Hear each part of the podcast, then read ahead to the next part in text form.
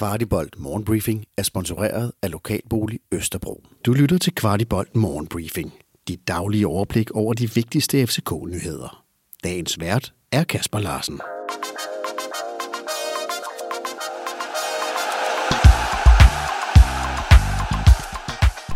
Fredag den 26. i 8. Vi er i Champions League. Og jeg gentager lige, vi er i Champions League. Og udover det sportslige sidder der nok en direktør i økonomiafdelingen og gnider sig i hænderne.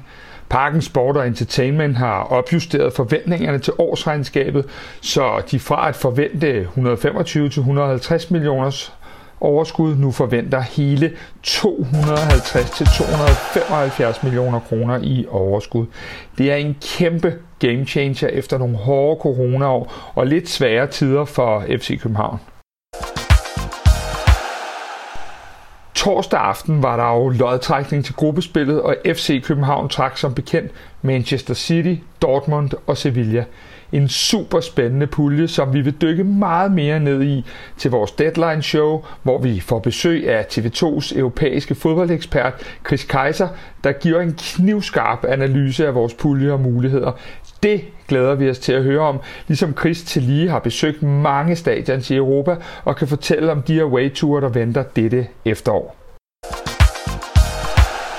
Det var en meget, meget glad cheftræner, der efter kampen lod følelserne for frit spil. Det er derfor, jeg kom til FCK. For de her aftener, for at vinde titler og for at spille mod de bedste i verden. Jeg er meget stolt over den præstation, spillerne leverer i hele kampen, siger cheftræneren til FC København. Torup fortalte også efter kampen, at han ikke rigtig gider at sparke bagud, men at han måtte lægge ryg til meget lort i sin tid, som han siger. Og det gør ham naturligvis glad at stå her som vinder, fordi som Jes Torup siger, de har jo som bekendt altid ret. Torup siger i øvrigt, at det var fuldt fortjent med en samlet sejr til FC København.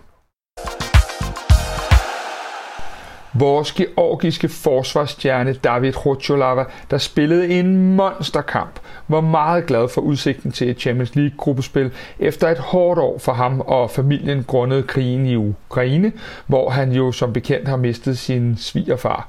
David fortæller, at det var et personligt mål at spille Champions League for at gøre hele familien stolte.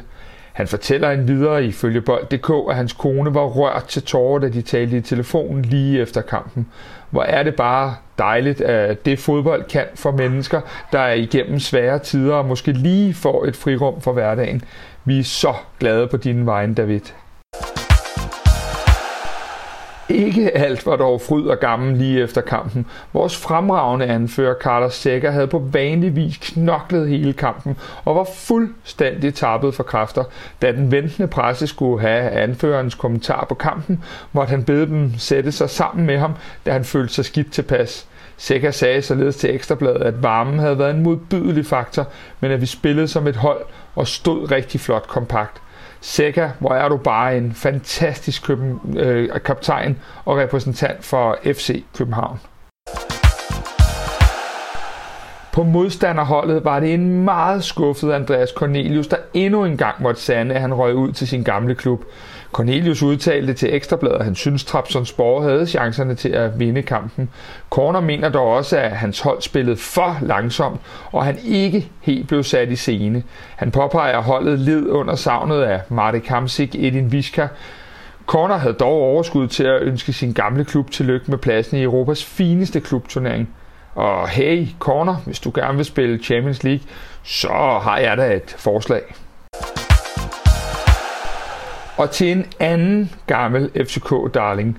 For det spanske medie Mucho Deporte fortæller, at øh, Thomas Delaney overraskende kan skifte væk fra Sevilla i den sidste uge af transfervinduet. Ifølge mediet er der flere tyske klubber ude efter den danske landsholdsspiller. Øh, Delaney skulle øjensynligt koste ca. 4 millioner euro. En pris, der er til at betale også for nyslåede Champions League-deltagere. Og vi skal da også lige have lidt transfers ind i billedet. Peter Christiansen fortæller til TV3 Sport, at der vil komme lidt justeringer i truppen. PC siger, at vi kigger efter kvalitetsspillere, og så skal vi have noget ind. Så bliver det for, ja, den efterhånden berømte ret høje hylde. Altså en hylde, der gør summen af FC København-truppen stærkere end den er nu. Som vi får det fortalt, har der længe været scoutet på spillere over, hvad vi normalt ser i ligaen. Og nu bliver det spørgsmålet, om PC kan komme i mål med den spiller, der skal være med til at løfte holdet i gruppespillet. Og vi skal da ikke have morgennyheder uden lige at have en udtalelse med fra vores direktør Jakob Lausen.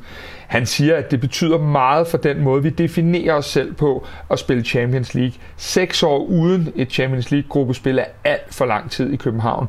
Adspurgt om, hvor ofte vi så skal i Champions League, henviser Lausen til den strategi, FC København ventes at præsentere her i efteråret, og hvor vi på Kvartibolt har en aftale med selvsamme Lausen om at gå den igennem i en podcast. Lausen slutter der også af med at påpege, at det bliver nogle spændende dage her i slutningen af vinduet, og det er vi helt sikre på, at han får ret i. Kvartibold Morgenbriefing var sponsoreret af Lokalbolig Østerbro. Du har lyttet til Kvartibold Morgenbriefing. Vi er tilbage tirsdag morgen med byens bedste overblik over FCK-nyheder. Vi er meget interesserede i at vide, hvad du synes om vores morgenbriefing, og hvad vi kan gøre for at gøre den endnu bedre. Brug et par minutter på at give os feedback. Der ligger et link i shownoterne til spørgeskema.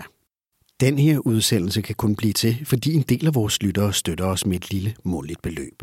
Vil du også støtte Kvartibold, så vi kan lave endnu mere kvalitetsindhold om FC København, så ligger der et link i shownoterne.